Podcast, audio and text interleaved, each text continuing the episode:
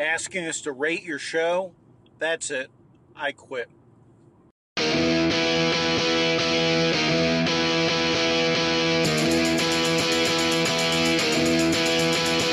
was slinging puns at a B&B when he had an epiphany. I make a part in about Tom too about not playing D&D. It was Free Thrall, and I heard him say, keep off my Borderlands. But just sit back and let Spencer do his trick, cause you're incapable hands.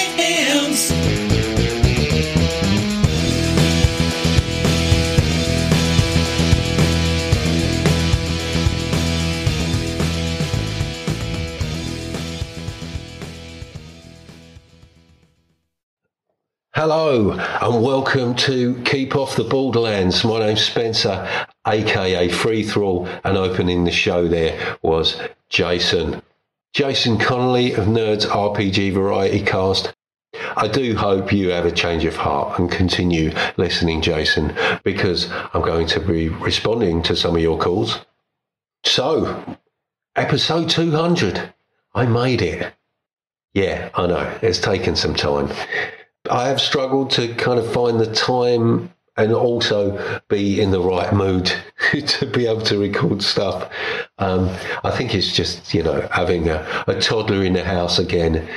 When you get a moment to yourself, I just want to stare blankly at the wall.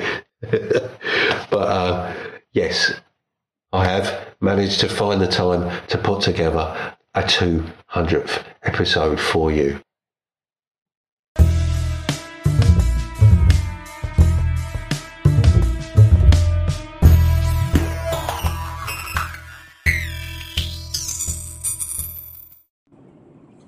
See, that mean old DM Joe Richter would have made Pip and Lester roll when they disembarked from the boat to the bank as they left Bastion, because he would like them to have a chance to slip and fall and drown, thus ending the adventure. That's the way DM Joe rolls. So, yeah, Jason sounding a little disgruntled there. What can I say? I'm sure Joe Richter of Hindsightless is not that mean a GM, surely. And I must say, I didn't really talk about when I was rolling and when I wasn't rolling in that little recap of the solo session I did in the last episode, as it sounds like I didn't roll anything at all, but I just didn't refer to when I was rolling and when I wasn't rolling. A little more about that coming up. I did appreciate your solo talk and talking through your method and thoughts around solo gaming. Yeah, I definitely think having the world built before you make the character makes sense. At least have your system and setting picked out, right? But no, I think you brought some interesting points, and I'll probably pick that book up from Modiphius. Yeah, it sounds interesting. Might be some neat stuff in there. So thank you for that talk. I do appreciate it. And thank you, Jason, for that message. It's funny. I think... yes, it makes sense to create the world before you start dropping characters into it. But I think that's all part of me having to develop the GM's mindset. You know, thinking as a player, my first impulse is to create characters. And I fear I carried that across into solo play. And as Deborah or Geek Gamers points out, that can leave you feeling at a bit of a dead end. But yeah, thanks very much for your calls, Jason. Cheers. I hope you continue listening. Hey, Spencer, this is Carl here. I am calling from the app. It seems to be visible and working. I don't understand why it's not visible for you, but hey, I get to call in and it works because I'm driving in my car. I really enjoyed your solo play narrative.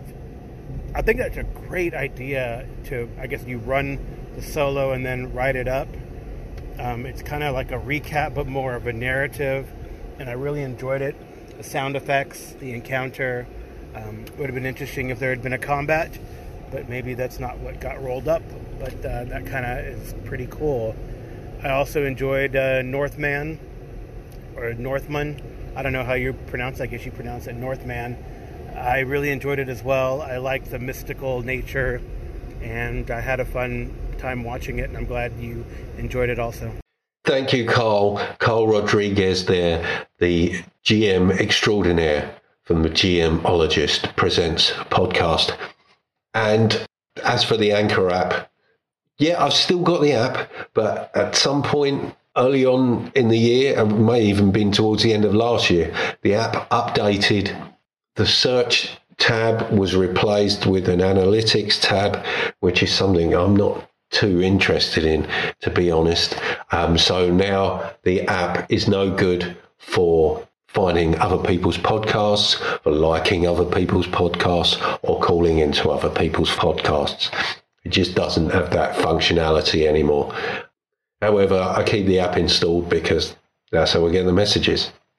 Even when people post up links to their Anchor podcasts, if I click on that link, it will open the app, which just takes me to my own podcast. So that's even more infuriating, to be honest.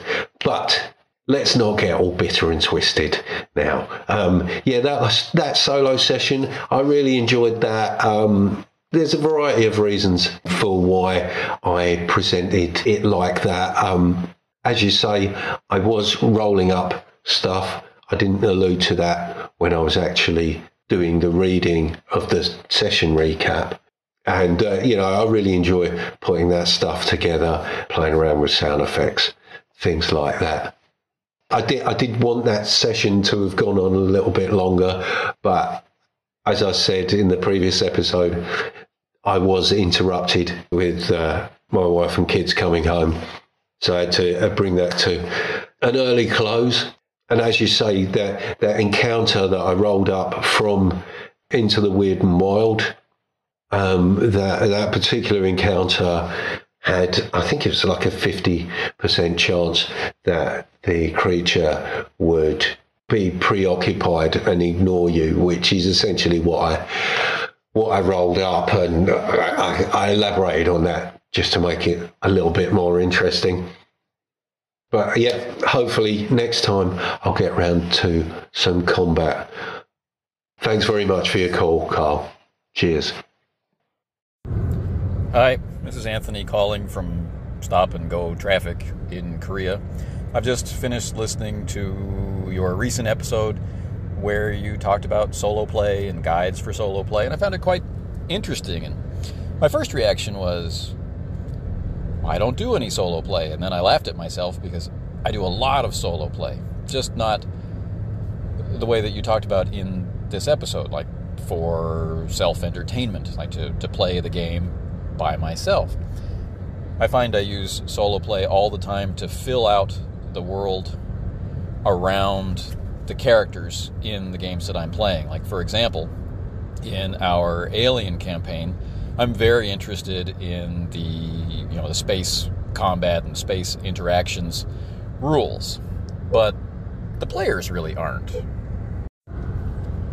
They like to hear about, what's happening to their ship and to the ships around them as their Marines operate against the nefarious plans and plots of Weyland-Yutani, but they don't particularly want to play those kinds of officers in those kinds of situations, but I really do, and so we get to satisfy their desire to hear about it and my urge to play through it by me running those space combats and things outside the bounds of the session, and then being able to bring those outcomes into the session to, just describe as they happen if needed, or to alter with dice rolls in the moment if the actions of the player characters, intersect with or interrupt what I've played through. So, by that light, in part, it's solo play for self-entertainment, but it's also solo play for some other purpose, and I think I'm willing to block off the time or allow for the time to do that because I'm going to use it in one of our ongoing campaigns and it's going to have the purpose of helping me, you know, really speed up play, but also keep things, I'm going to use the word real, but, you know, keep things tied to the dice, keep things tied to that specific system, and not just my, you know, my whim or my game master fiat. You know, I've played through it. These are the outcomes that have actually happened, and there's something, I don't know, more satisfying about that. So, you know, I'm glad that I take the time to do these moments of solo play. Anyway, thanks again for sharing. I particularly enjoyed your performance and presentation of the unexpected writing exercise that came out of your preparations. You have a tremendous facility for adopting a different sense of character with your different voices and your approaches to communication. And I quite like the character, or the personality of the protagonist as he tries to dream up great lines to write about what he's seeing, but without pad and pencil. I like that moment quite a bit. Anyway, have a great day. Take care. Thank you, Anthony. Some really nice calls there from Anthony Boyd Runslinger of the Casting Shadows podcast. And really interesting hearing that realization that you do, in fact, play solo, but you're doing it for the purpose of fleshing out the world for the other players. And I guess in a lot of ways, GM prep does involve doing that sort of thing, but it may not be perceived as such. And it's interesting that you talk about the purpose of solo role playing. I know that, say, someone like Che Webster, who we'll be hearing from shortly, just loves the act of solo play, as many people do. I enjoy it, but I would say that there is a purpose there in the sense that I am trying to familiarise myself with a system. I am kind of taking tentative steps towards putting myself in the GM chair. Many would say I've already done that, thanks to the help of Colin and doing a little storytelling stuff with my daughter. So, yeah, there's that. Thanks again for those messages and your really kind words. Thank you very much, Anthony. Cheers. Hello there, Spencer. It's Che, just calling for Roleplay Rescue. Wanted to say a big thank you for the tip on the Solo Game Master's Guide, which, as I carry it up the stairs to the hobby room, I have in my hands now. And it's been a really good book. I've read the PDF as well, and I really found it useful. Lots of really good ideas in there, and I wanted to thank, just a personal thank you, really, for that and a recommendation.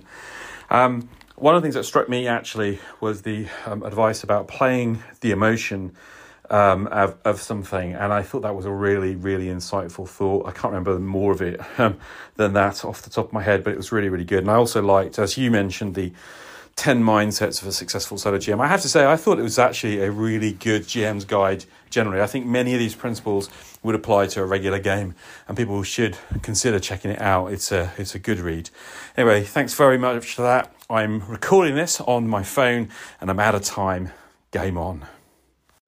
Hey, Che. Always good to hear from Che Webster there of Roleplay Rescue. A great recommendation there, following my recommendation for the Solo Game Master's Guide from Geek Gamers. I've got to say I was a little dismayed when I heard your message because I hadn't yet received my copy.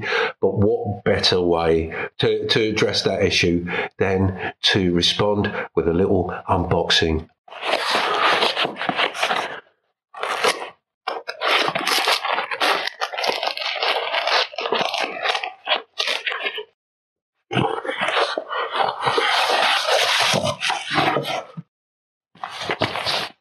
Yes, a nicely presented volume. How many pages are we talking? Not sure if I said this before. 60 pages here. A5 size book. I say A5. I think it's slightly larger than A5. It's the same size as the Index Card RPG book I think it's about half an inch higher, taller. You know what I'm trying to say. Yes, very nice. Very nice little book. As Chase says, as I think I originally said, I think this book would be useful to any GM, really. Lots of nice tips in here. And that is an important point, a significant tip that Che raises there, the playing emotions, not rules. Because what that brought to mind for me was when you watch action films these days, I mean, with all the CGI, you can pretty much put whatever you want up on screen. But if there's no emotional investment in what's occurring, if you don't know or care about the stakes involved, no matter how exciting an action sequence is trying to be, if you're not invested in it, essentially you're just watching shapes and colours and noises, which I think speaks to the importance of emotional investment. And that's true for solo gaming. I think when it's just you and the rules, it's all too easy to forget that. And then you're left wondering, you know, why am I doing this? It becomes just a mechanical process. Yeah, so that is a great point. Also, she does warn against the desire to amass as many random tables as possible, a tendency that I'm afraid I do suffer from, shall we say. There's a nice selection of random tables throughout the book, which are compiled in the appendix, along with lots of suggestions for great rule sets that have their own random tables. I mean, there's just general random tables here. There's tables for character attitude, tables of connection and disconnection, quick tables for starting with no rule set. What other tables we got here? Descriptive words to pair with concrete elements, which are essentially like the spark tables that Chris McDowell is so fond of in Electric Bastion Land. And, well, there you go. This is from Modiphius Games, and it is available from them in PDF, and I believe the PDF is also available for drive-through now, so a lot easier to get hold of. Solo GMs rejoice. At last, a comprehensive table-side companion just for you. Create immersive solo RPG experiences with this dedicated guide from the acclaimed host of the Geek Gamers YouTube channel. This long-awaited solo GM guide is a crash course in solo storytelling, a toolkit to help your solo sessions shine as brightly as hers do. Inside this book, you'll discover system-neutral tricks for wondering what happens next, how to avoid the dreaded yes-no dead end and making oracles work for you, the biggest mistakes most GMs make and what to do instead, the 10 mindsets of a successful solo GM, 70 pages of essential random tables and lists, step-by-step examples of soloing many popular rule sets, including Act on Cthulhu, Index Card RPG, and the world's most popular tabletop role-playing game, along with the principles that make these sessions work. There we go. And thank you very much for your message again, Che. Roleplay Rescue is on a seasonal break at the moment, but I'm very much looking forward to it returning. I think for its 11th season, is it? Yes, its 11th season. So, yeah, very much looking forward to that returning, a show you most certainly should be listening to.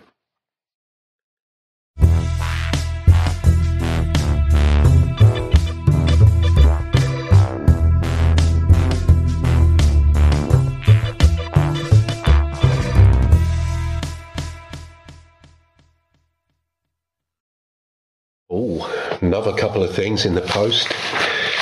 What we got here? A little padded envelope. What's this? An A6 size. I'm not sure what's in here. It might not be gaming related at all. Very small. What is it? Oh, it's a letter opener.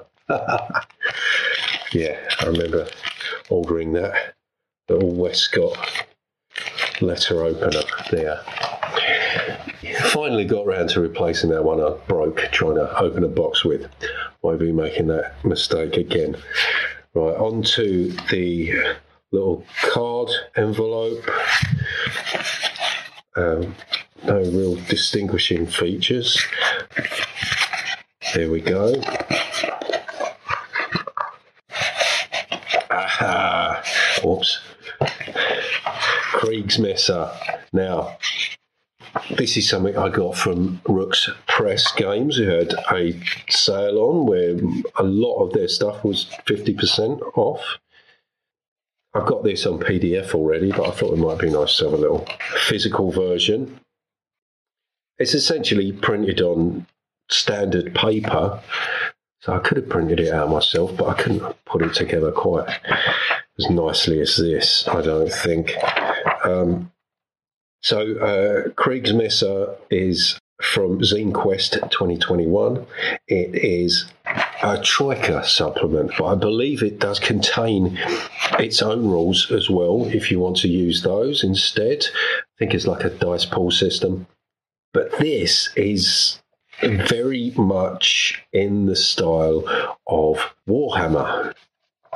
And I think you are playing Agents of Chaos. Let's have a quick read of the first page. The carriage coach is on fire, and there's no driver at the reins. It is the long 16th century, somewhere in Europe, or a place much like it. Plague stalks the land. People are rioting against widespread corruption, while a monetary crisis is making the rich richer and the poor poorer. Sound familiar? Perhaps it doesn't matter which century it is. Time is a flat circle. Or perhaps it's not. The old systems are crumbling. The old world is being reborn. It's having a renaissance, if you will. Religion is being reformed. A new emerging class of burghers and mercenaries is displacing the old feudal order. Poets don't write romance about the knights anymore, but satires. This burgeoning new society, exuberant and ostentatious, obsessed with novelty and the self, is the early cocoon stage of our modern age. I think that sums it up quite nicely. As you get with Troika, there's a whole D66, 36 characters. So we got, yeah, it does contain the rules in here. We've got optional combat rules. Right, skill test, luck, yeah. Optional combat rules, cost of living, corruption, career and advancement. Let's have a look at corruption here, because I think this is a significant part of the game. Kriegsmesser partially subverts or deconstructs the traditional conceit of Warhammer, where the characters are threatened by forces of chaos. In this game, it is the player characters who are the agents of chaos. They are likely to become the rats under the streets and the wild beastmen in the woods, bringing civilization down. It's the empire and its nobles and the priests that are the corrupt ones. If you wish to play a more traditional way, with the corrupting influence of an objectively existing supernatural chaos, use these rules. That's the corruption rules. So you can either play traditionally where the, yes, with a supernatural corrupting influence, as it is in Warhammer, or you can view the ruling classes as being corrupt and you are activists, agitators, fighting the establishment. And that's interesting, and that is kind of what drew me to this particular setting. Materials of the original Warhammer games were very much a product of their time. Punk, irreverent, satirising the genre and poking fun at life under the Thatcherite regime. Early Warhammer committed that most irredeemable crime of games. It was political. A lot of that has gone under the radar, forgotten or washed out over the years. We live in a time where satire sometimes seems impossible, yet the shadow of the Iron Duchess and King Ronald still loom large. The initial spark of the inspiration for Kriegsmesser was the idea to combine the old Warhammer setting with the lightweight mechanics of Troika, an undercover hack of fighting fantasy, itself another British game from the 80s. But me being me, I obviously had to tweak and twist both to the point where they are barely there. Warhammer was a pastiche of fantasy tropes and 15th century Europe. I decided to dig deeper into the latter while also leaving things vague. I scrubbed away most of the high fantasy dressing. I figured most people are familiar with the tropes. There's also a ton of good setting and adventure books out there that you can use to fill out the blanks. But as someone else once said, all books are campaign setting books. Due to its interpretations, Kriegsmesser remains centred on Europe because that's what I was most familiar with. But living out here on the borderlands of Europe, where we're less civilised and more savage, I have some small idea of what it's like to live in places that just get marked with, here there be orcs, on most fantasy maps. I didn't say who it was by, did I? Written, designed and laid out by Gregor Vuga, and the art is taken original 16th century woodcuts. There we go.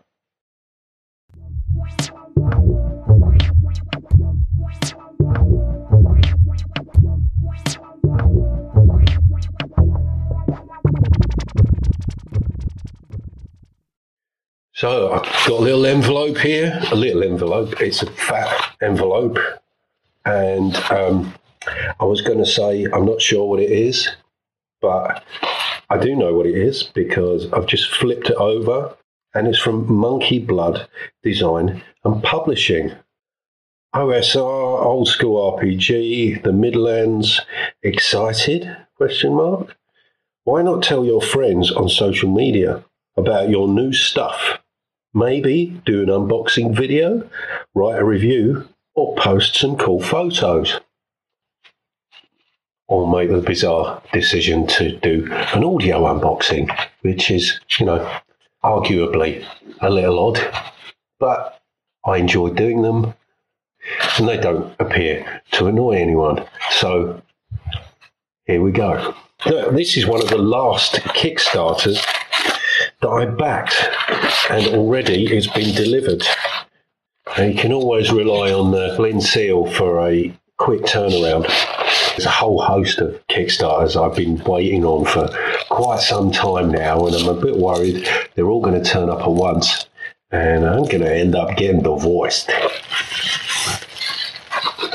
And this is a zine, little thank you note. Thank you.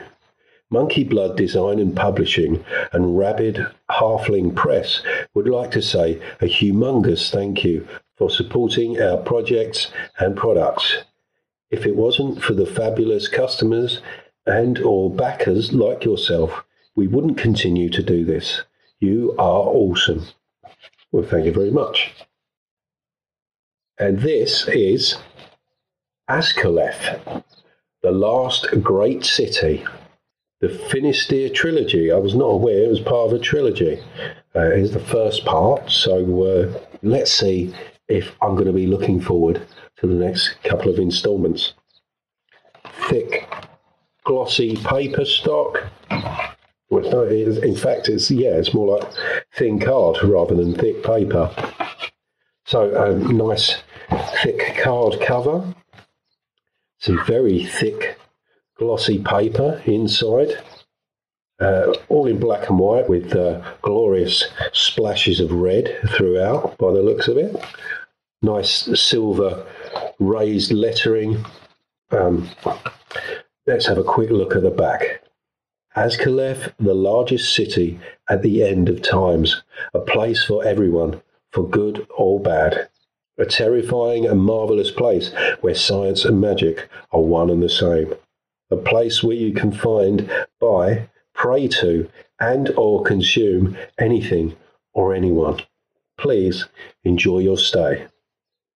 Contains strong language and graphic descriptions. There's a little kind of hexflowery looking map. When I say hexflower, I mean I'm just talking about 7 hexes rather than goblins, henchmen's, innovative random generator. Warning, this product contains strong language and graphic descriptions. Reader discretion is advised. I will spare you the details, but I'll just have a quick flip through this book. How many pages we got here? 30 pages, including the cover. So it is most definitely a zine, albeit a very glossy one. So contents, how to use this supplement, the city of Ascoleth, the 3 major districts, Ascoleth creation tables, district generation tables, adventure generator. So essentially it's a whole bunch of tables for creating a somewhat gonzo, a little bit grim, urban science fantasy environment. And no prizes for guessing that. I hope to use this in conjunction with Into the Odd. How to use this supplement. Greetings, dear reader. This book is a toolkit for the GM to easily run a gonzo metropolitan city for science fantasy games. It is system agnostic to easily fit in with your rule set of choice. This is a low-prep kit that a GM can use to pull ideas from during a game session with the help of short, punchy tables intended to be improvisational prompts. They invite immediate and unique adventure. The city is also a fully playable setting on its own. With the help of the district tables, struggling GMs can easily create strange city blocks full of adventure seeds. There are aspects of this book that are intentionally incomplete. This is so you make Ascoleth wholly your own and give the outcome of every playthrough a chance to grow organically. Of course, you can always use this book to spruce up your own campaign setting by rolling on the tables within and or plucking out the bits you like most. The idea to write a book of prompts came from the fact that your humble zine writers are both parents with full-time occupations. We struggle with having the time and energy to prep for games that necessitate reading huge blocks of text. There are so many great, intricately designed games and setting books, but they often require more time and effort than we are able to give them at this stage in our lives. So we created a play-driven book where the GM, with a minimal amount of preparation, can play in a setting that rewards exploration and imaginative co-creation at the table. We hope you like it. Cheers, Tobias and Felix, Rabid Halfling Press. P.S. Workers of the World Unite. Nice. Some lovely black and white art in here, and oodles and oodles of tables. And yeah, sounds like the perfect resource for some low prep gaming, which certainly ticks a box for me.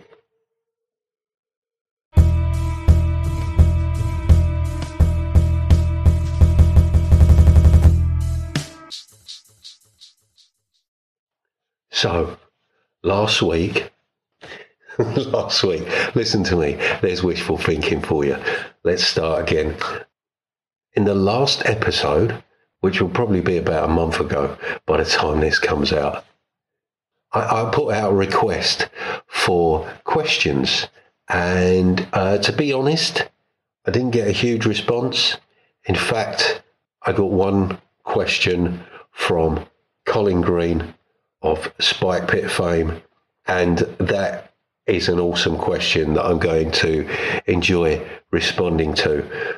But I let a few days go by, nothing else came through, so I decided to hop on Twitter and just put out another link to the show with a reminder that I put this request out for questions, and someone kindly responded there.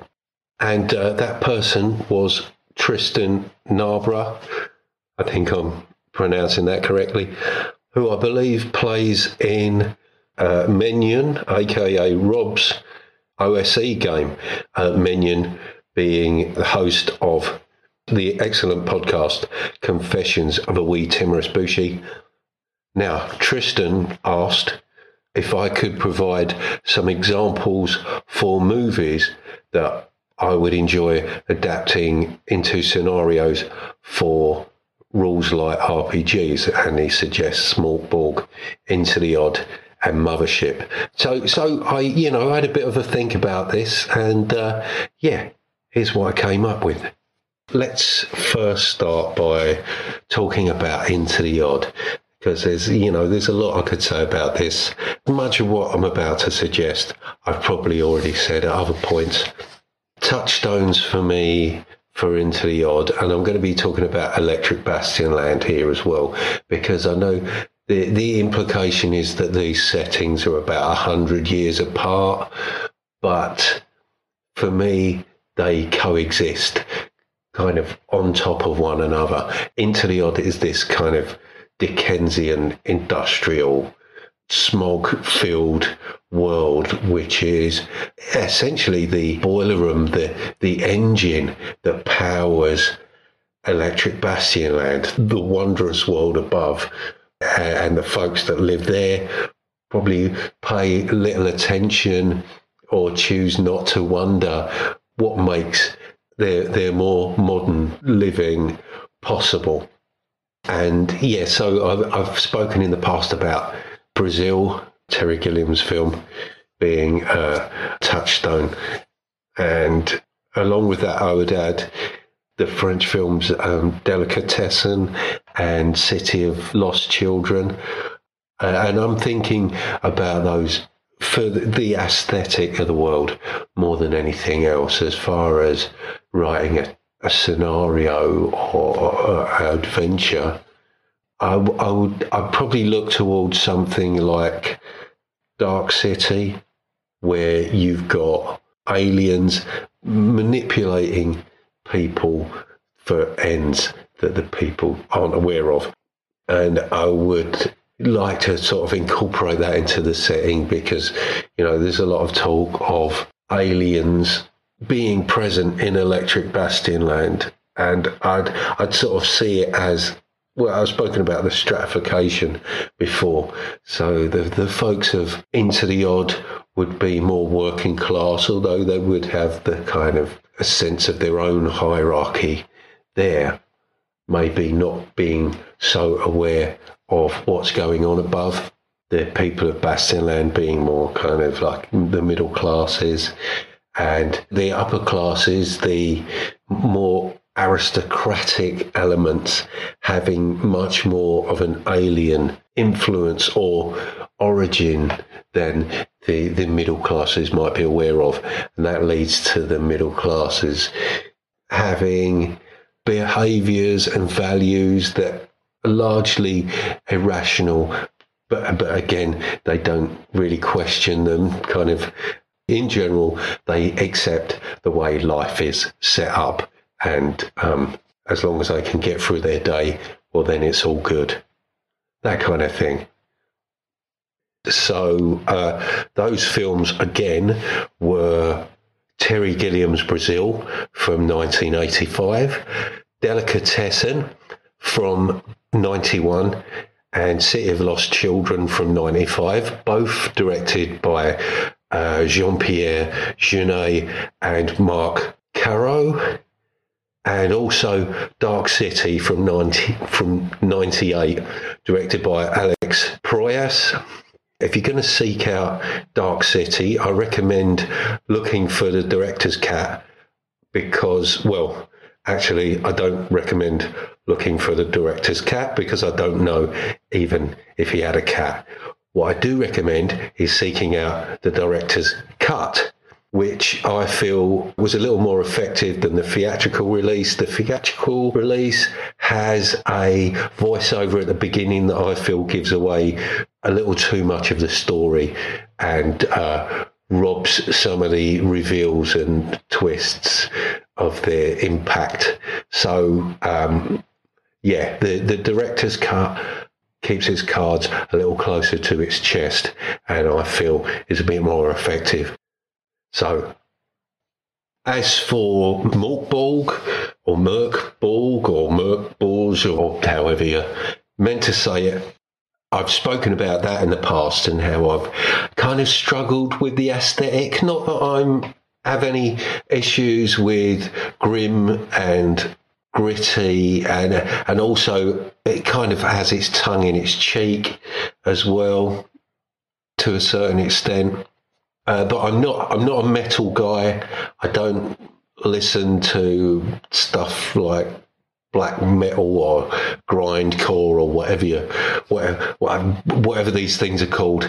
Cookie Monster music. I think I heard Joe Richter of Hindsightless call it.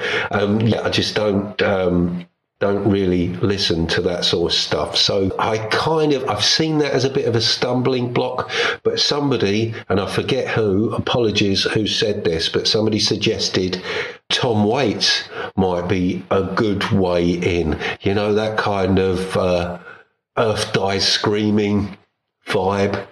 You know, maybe I should take some advice from an inebriated post-apocalyptic lizard like Tom Waits. Maybe that might help me pull something together. As far as the movies are concerned, I did recently see the film Black Death, released in 2010, directed by Christopher Smith, who directed the very entertaining Severance and brilliant, mind-bending Triangle, which is a movie I particularly love. But Black Death, it's certainly got the necessary grit and grimness required, although there's definitely an absence of tongue-in-cheek. It's played deadly serious.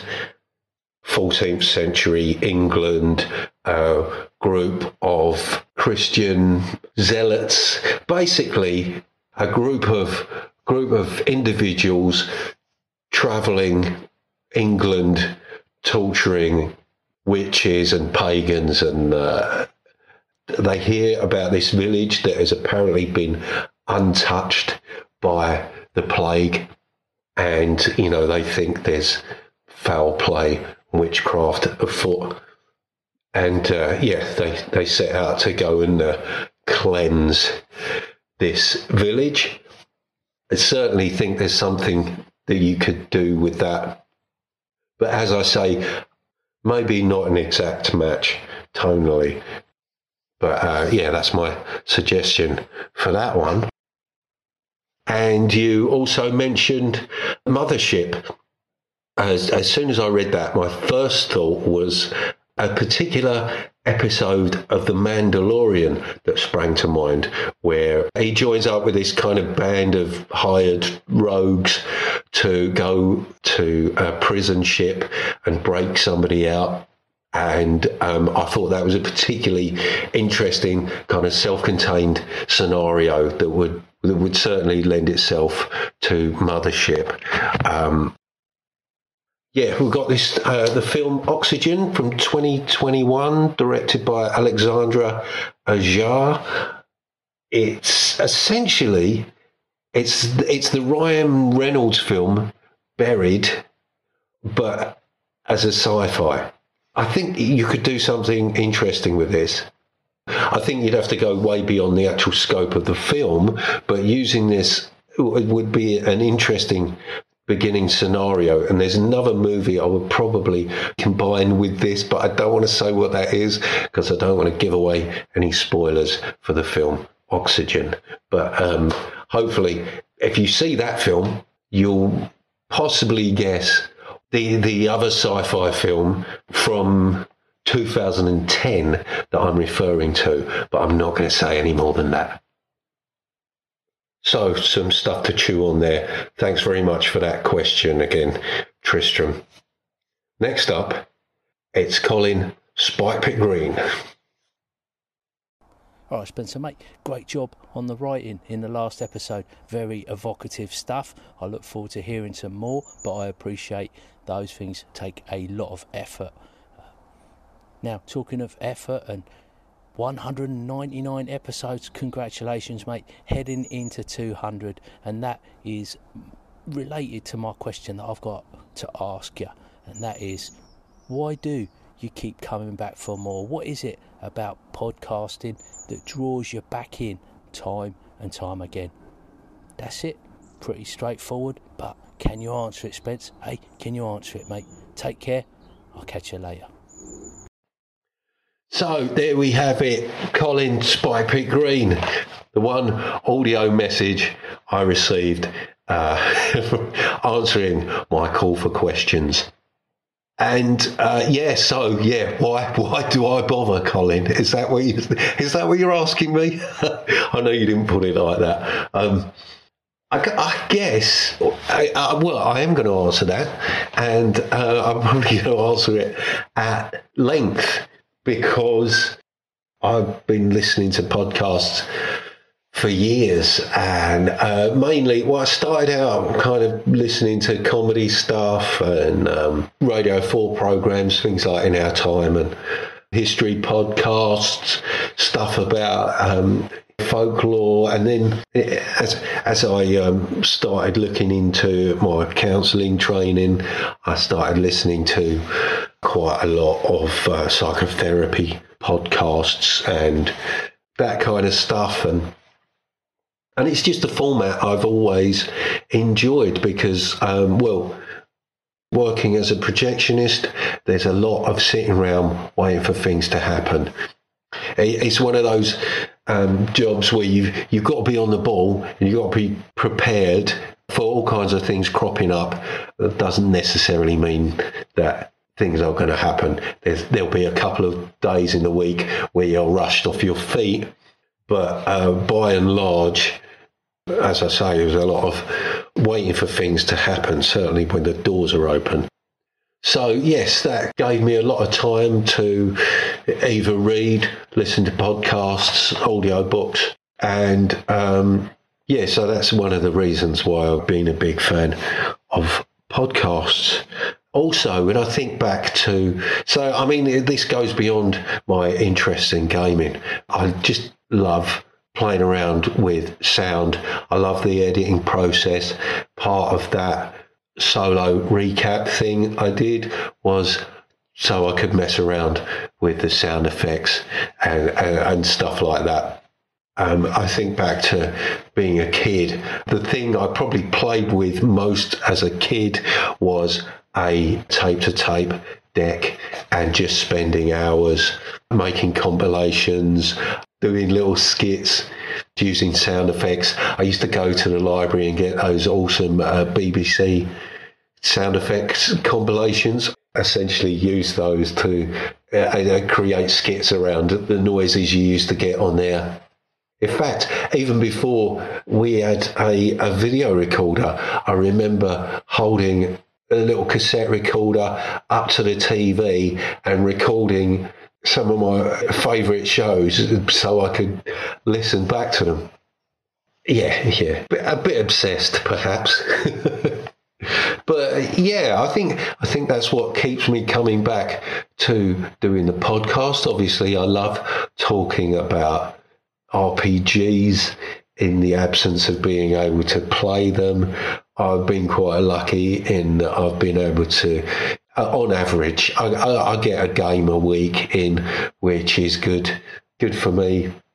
But yeah, in the absence of being able to play, I love listening to other folks talk about RPGs. And to be honest, I like listening to people who talk about anything that they feel passionate about. And I just hope that comes through, when I'm talking about stuff.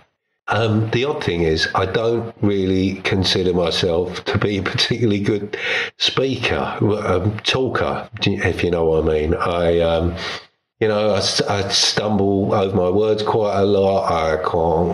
I can't think of the word that I want to use. And I'm one of those people that quite often thinks of what I probably should have said after the fact. Maybe, possibly, the reason that I enjoy the editing process is because it can be used to hide a multitude of inadequacies. So again, thank you very much for that question, Colin. Really, really appreciate it.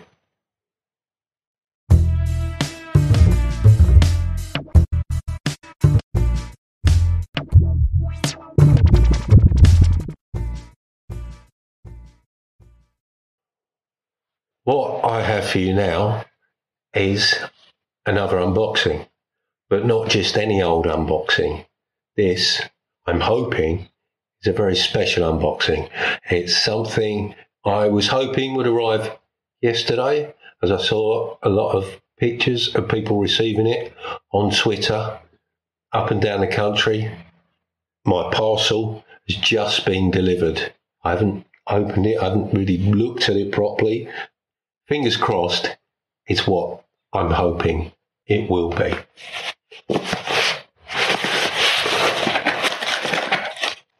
There is Into the Odd, and what a lovely little book it is. Quite a strange colour scheme, I thought, that took a little getting used to, but I think it really works, actually. A kind of orange and turquoise and purple with white lettering. Oh, it's got a ribbon in it. I wasn't expecting that. Oh, it smells so good. If I had any criticisms about Electric Bastion Land, it was just the size of the book. But this is perfect. A5 stitch bound, as I say, with a little purple ribbon. Nice. A rules-light, flavour-heavy role-playing game of industrial horror and cosmic strangeness. Bastion is the only city that matters.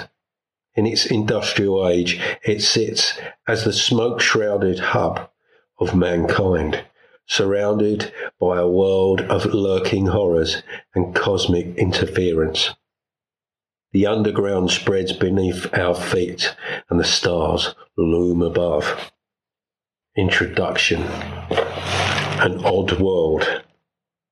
The world is too large for explorers to map, and too old for academics to record. Expeditions return with tales of places bizarre, wondrous, and horrific. You are an explorer, braving the unknown in search of riches, knowledge, and power. Most of all, you seek arcana, strange devices holding unnatural powers. They range from a humble piece of jewelry to vast sculptures. There are many religious and scientific theories around their existence, but most settle somewhere in between. Citizens flock to Bastion. Its vast industries provide dangerous but dependable work, and its docks send guns, chemicals, and newspapers to distant neighbours. Beneath the city, the underground stretches just as far. Sewers twist and turn, hiding ancient caverns and forgotten vaults. Fallen cities are adorned with statues of star beings.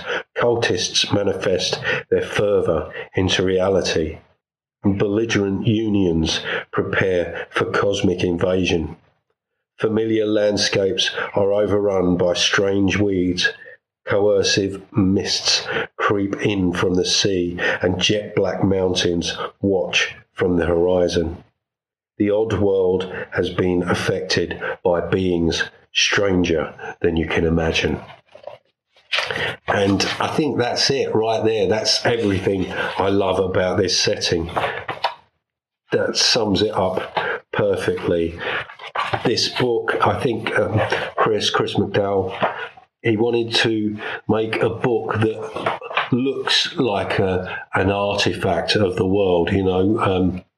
And this is just really nicely, cleanly laid out. Lots of great art, really evocative kind of collages. It's designed by Johan Knorr, who's responsible for designing Morkborg. But this, the art sits opposite the text. And, really interesting collages, lots of public domain stuff that's been tinkered with and rearranged, sort of elaborate doodling over the top to create some very, very bizarre images, very evocative stuff. So we've got this first section. Yeah, there's the rules. Then there's an example of play and setting, material, best practices, GM tips, that kind of stuff. And then, yeah, the iron coral, which was in the original version of Into the Odd, but this is greatly expanded. I think there's a few extra dungeons in here, extra locations, extra hex maps, just lots of stuff going on there. And then at the back, we've got the addendum, which is essentially a collection of random tables for creating all kinds of wondrous stuff. And it's just nice to finally have it in my hands. Very nicely put together.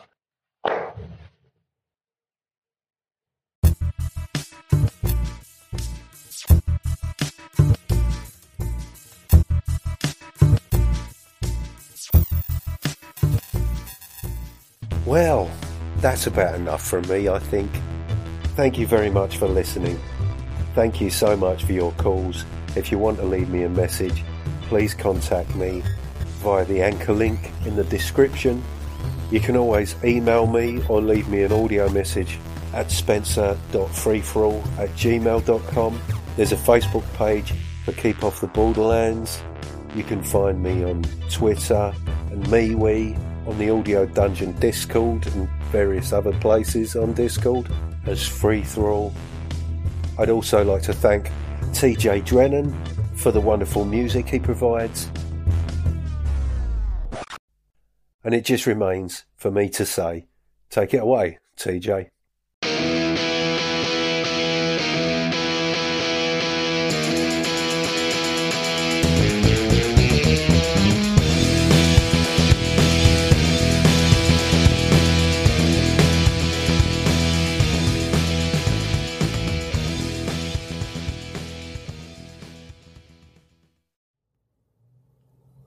Warning, if celebrating the sound of dice hitting the table and pondering the meaning of the many acronyms within your player's handbook doesn't cure that burning sensation, please see your doctor.